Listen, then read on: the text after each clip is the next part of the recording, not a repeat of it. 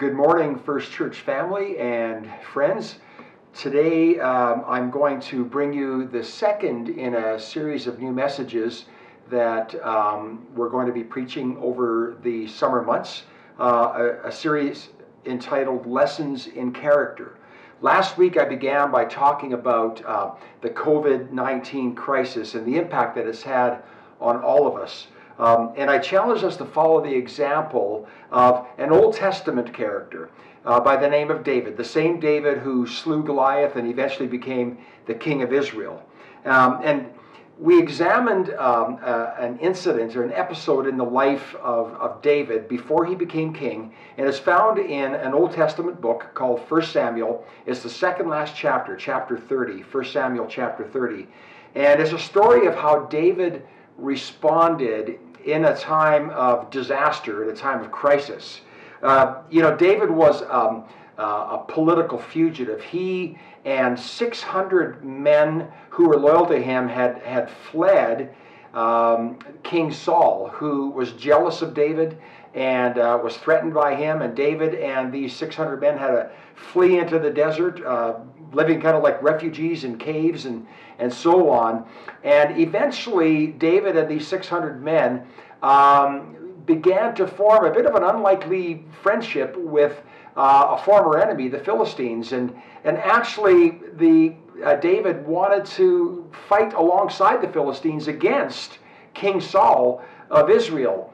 But the Philistine commanders didn't trust David's intentions and thought that, you know, he might in the middle of the battle turn against them. And so Achish, the Philistine king, had to send David back uh, to Ziklag, their hometown, um, and that's where their headquarters were, and send them back.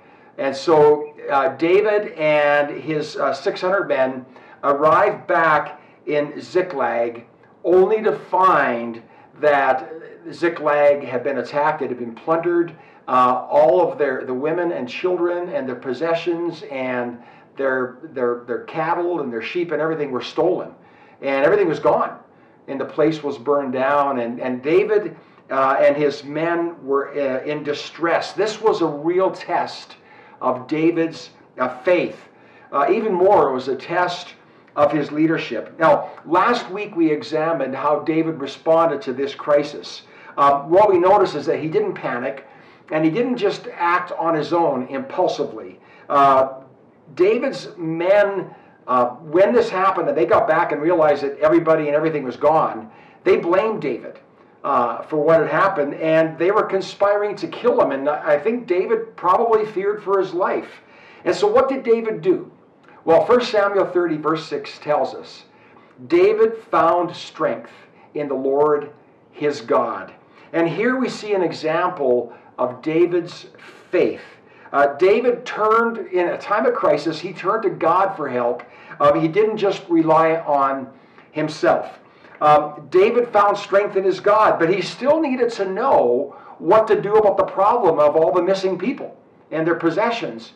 Um, he needed to know if God had a strategy, if there was a way they could recover it. And so we notice what David does next. And you'll see the scripture come up uh, on the slide. It says, David inquired of the Lord, Shall I pursue this raiding party? Will I overtake them? And the Lord answered, Pursue them you will certainly overtake them and succeed in the rescue. Here we see an example of David's humility. So we see his faith and his humility. We, we see that David stilled and quieted himself before God. Um, and he waited for God to speak, for God to give him instructions on what to do next. And only then did David act. When David was severely tested, we see his faith and his humility on display. But David also manifested two other leadership qualities that I want to talk about in today's message. In the next several verses of 1 Samuel 30, verses 9 through 17, and if you've got a Bible, uh, you can hold this open and, and kind of follow along in the story. But here we see an example of David's courage. Uh, David had learned from past experience that when he relied on God's help, that he could overcome any obstacle. All he needed to know was that God was with him. And so when the Lord told David, Yes, you will certainly overtake the Amalekites, David was able to summon the courage to act decisively. And so David and his men went in pursuit of the Amalekites. And in verse 9, it tells us that once David knew the will of God, there was no hesitation on his part. David knew when it was time to wait, and he knew when it was time to act. And this was, this really had become a, a, a spiritual practice that David had fostered over many years of following God. I, he couldn't summon this kind of decisiveness and courage just in the moment had he not walked with God this way for years and years.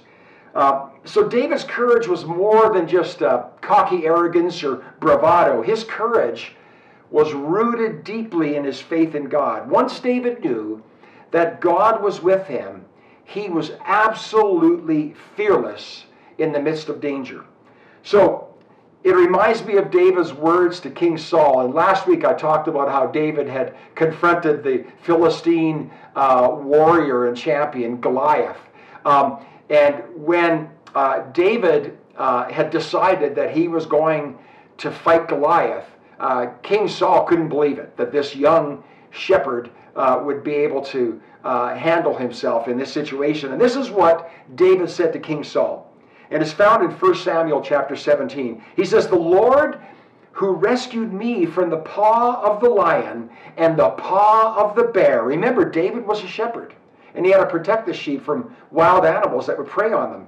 He said, The same Lord that protected me from the lion and the bear will rescue me from the hand of this Philistine. You see, David's courage was not in himself, it was in God alone.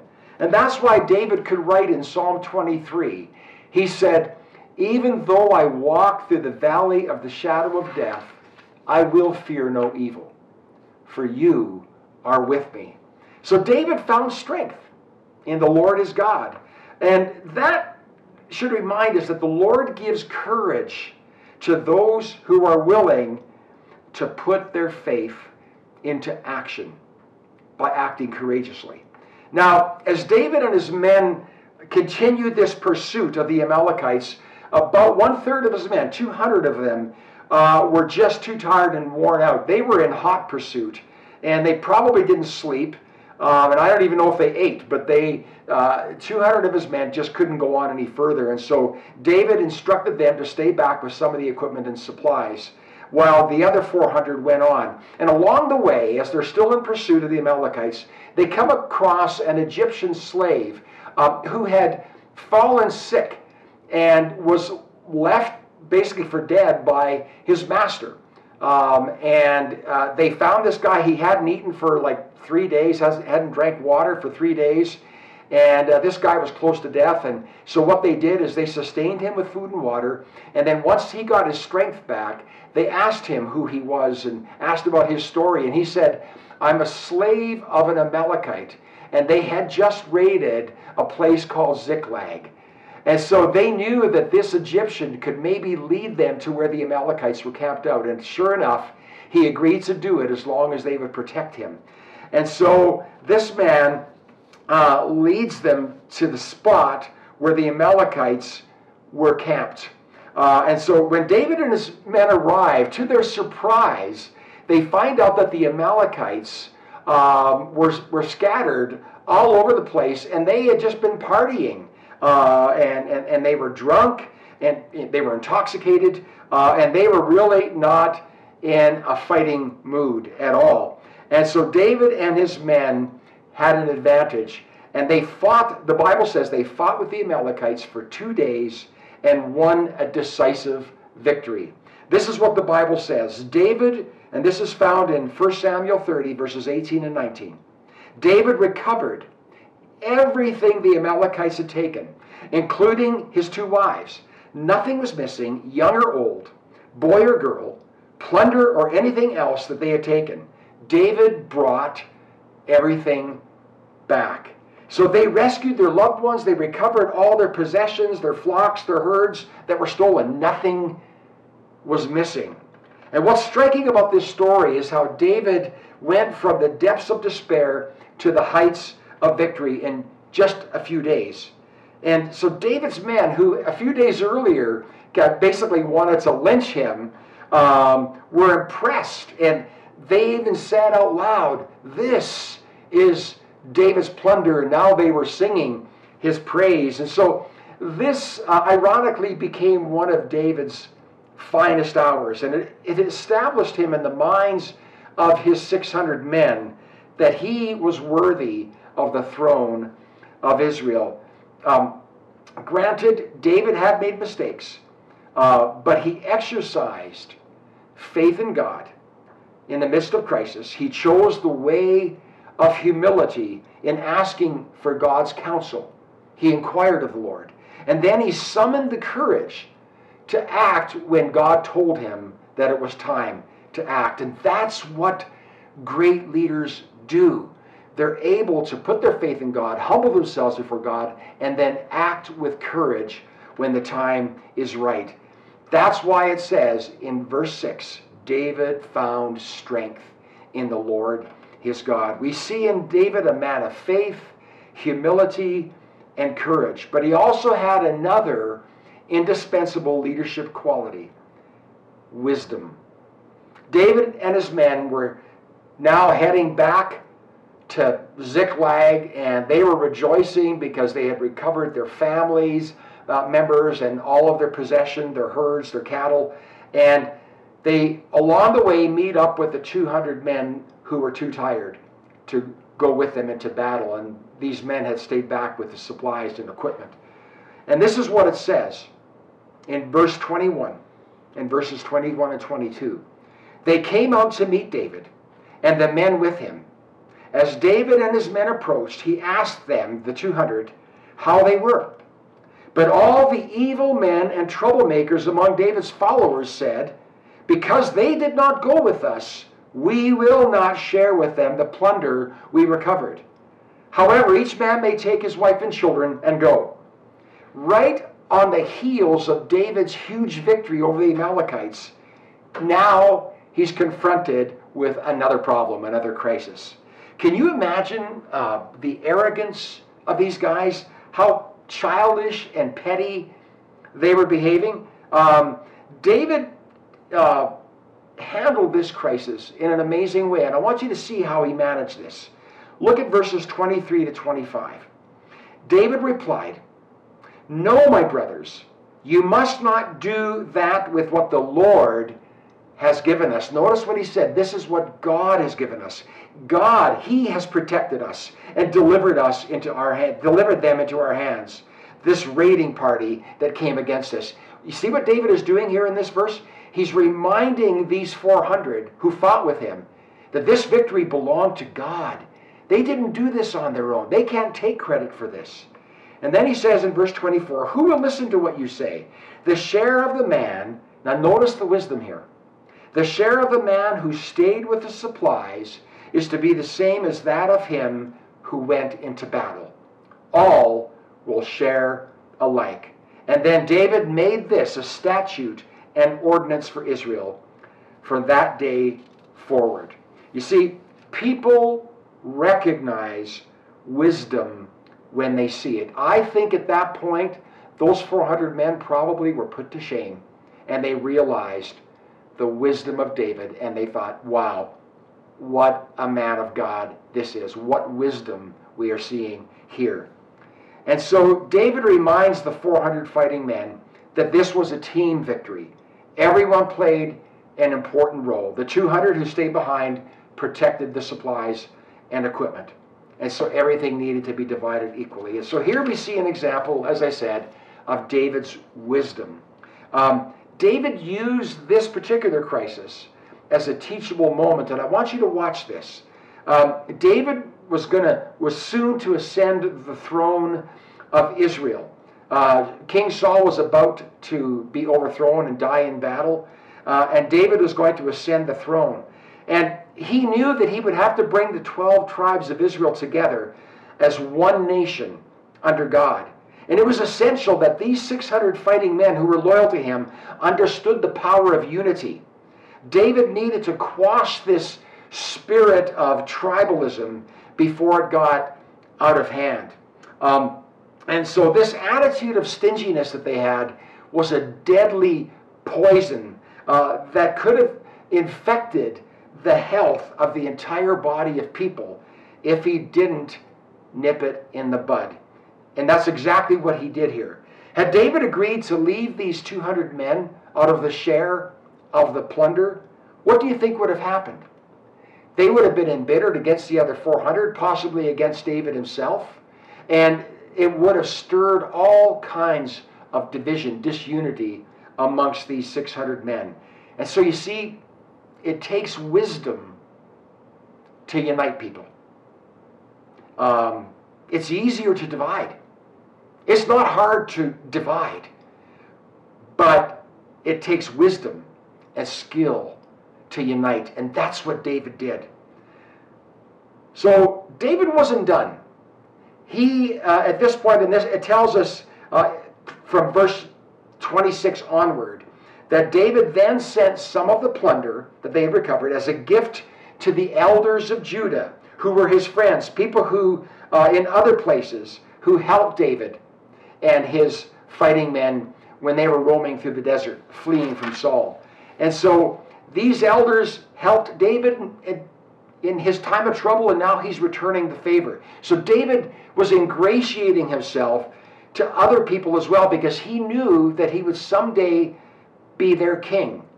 And so that's the sign of a great leader. He was forming friendships and alliances before he ascended the throne. And, and that's what I would call an egalitarian leader. David um, led with grace, mercy, kindness, and generosity, and everybody could see his wisdom at work.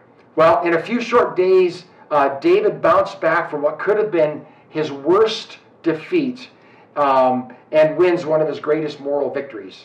And that's because what verse 6 says David found strength in the Lord his God. And so, why is this story important for us? And what are we to learn from David's response in this time of crisis? Well, last week I mentioned this. One of the lessons is that David was a man of godly character. We know that. And his character was forged through years of hardship, uh, trial, and suffering. And the decisions and actions that David took in this present crisis were testimony to this character that he had developed over many years. David had learned over a lifetime of challenges how to trust God in times of crisis. And he learned by experience that God was faithful. And I'm wondering, have you given God the opportunity to prove himself faithful to you? Have you trusted in him and humbled yourself before him the way David did so that God could prove himself to you? Um, that's what I'm going to ask us to do today at the end of this message. So, by the time David is facing this current crisis with the Amalekites, um, it was intuitive for him to turn to God.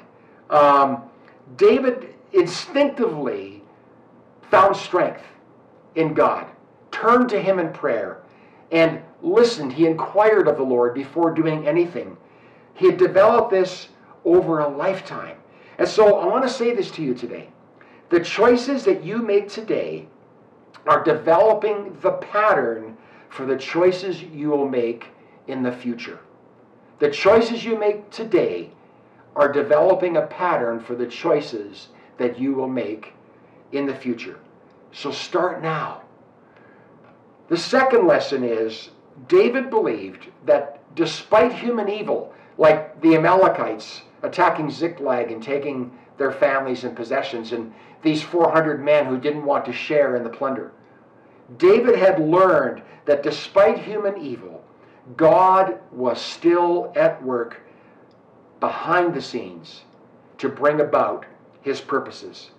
This explains why David was able to be so kind and generous to the 200 who didn't go and fight with the others.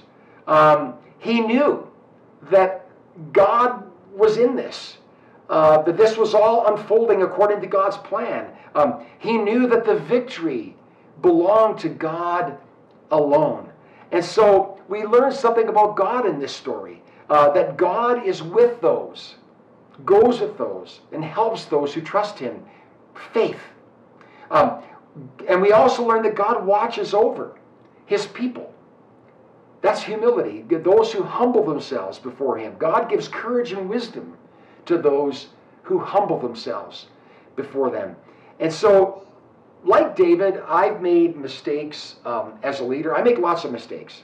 Uh, I, I, try to, uh, I hope I have good judgment as a leader, but sometimes I don't, and I have to depend on other people to help me, like our church board and our pastoral team. Um, but I have learned to turn to God in faith and to humble myself before Him in listening prayer when I'm confronted by problems and, and, difficult decisions. Just the way I live my life now, and I often journal uh, what I hear from the Lord. Um, and when I do this, uh, I find, you know, quite mysteriously, God gives me courage. I, I, and I'm not a naturally courageous person, I don't think, but God gives me boldness to act when I know that I've heard from Him. And sometimes He gives me a promise from the Bible. Sometimes He just speaks to me in a still small voice. And, and that's why I said last week that Psalm 78, verse 72, really speaks to me. It says, David shepherded them, the people of God. He shepherded them with integrity of heart. I want to have that kind of integrity. And then it says, He led them with skillful hands. I want to do the same. I want to be that kind of a leader. Uh, and by the grace of God, uh, that is my intention.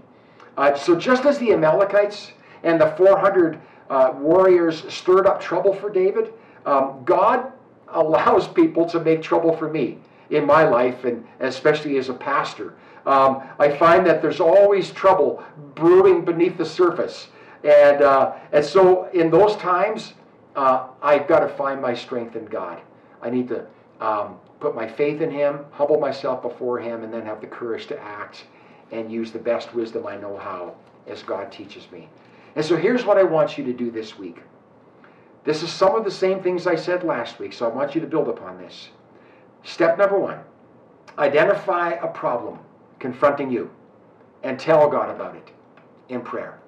Would you do that? What is it you're facing in your life right now? Would you tell God about it?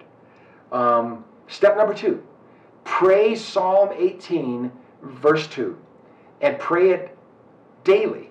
Pray it over and over again. Memorize it and say it out loud because this will affirm that you will find your strength in God. Um, step number three before doing anything, inquire of the Lord. So in prayer, be still, wait for the Lord, and listen to what God will say to you. And then step number four, have the courage to act when God reveals His word to you or if He gives you a promise. And then step number five ask God for wisdom to show you what to do each step of the way along this journey. Well, like David, we will learn by experience if we will trust God we will learn by experience that God is faithful and he works on behalf of those who will humble themselves before him. And with that, I'd like to invite you to pray with me. Father, I thank you once again for the example of David and how he had grown deeper in faith and humility because of crisis because of the problems he faced. They didn't undo him, but they buttressed him and made him stronger. And so, Lord, we see that we can also grow in faith. And we can learn humility in times of crisis. And we can learn how to act with courage in times of crisis when you speak to us and when you show us that you are with us. And then, Lord, we know that you will grant us the wisdom and the insight to know what decisions to make and how to treat people with grace, kindness, and mercy. And so, as our heads are bowed in prayer, I just want to remind you that it's not only the choices you make in life that are important, it's the lessons that you learn along the way and the person you become at the end of the journey. Your response to the problems you're facing right now reveal who you are, but your response to these problems and whether you're going to uh, choose to go the way of David or the way of Saul, uh, that's going to shape who you'll become in the future. So if you'll learn to find your strength in God during the crisis that you're facing now, it will give you the resolve to do the same thing when you're facing future problems. It'll become instinctive for you, intuitive for you to put your faith in God and humble yourself before Him. And then you will begin to become the person He created you to be. David found strength in the Lord his God. Will you do the same? Thank you, Father. Help us, give us the grace to do this.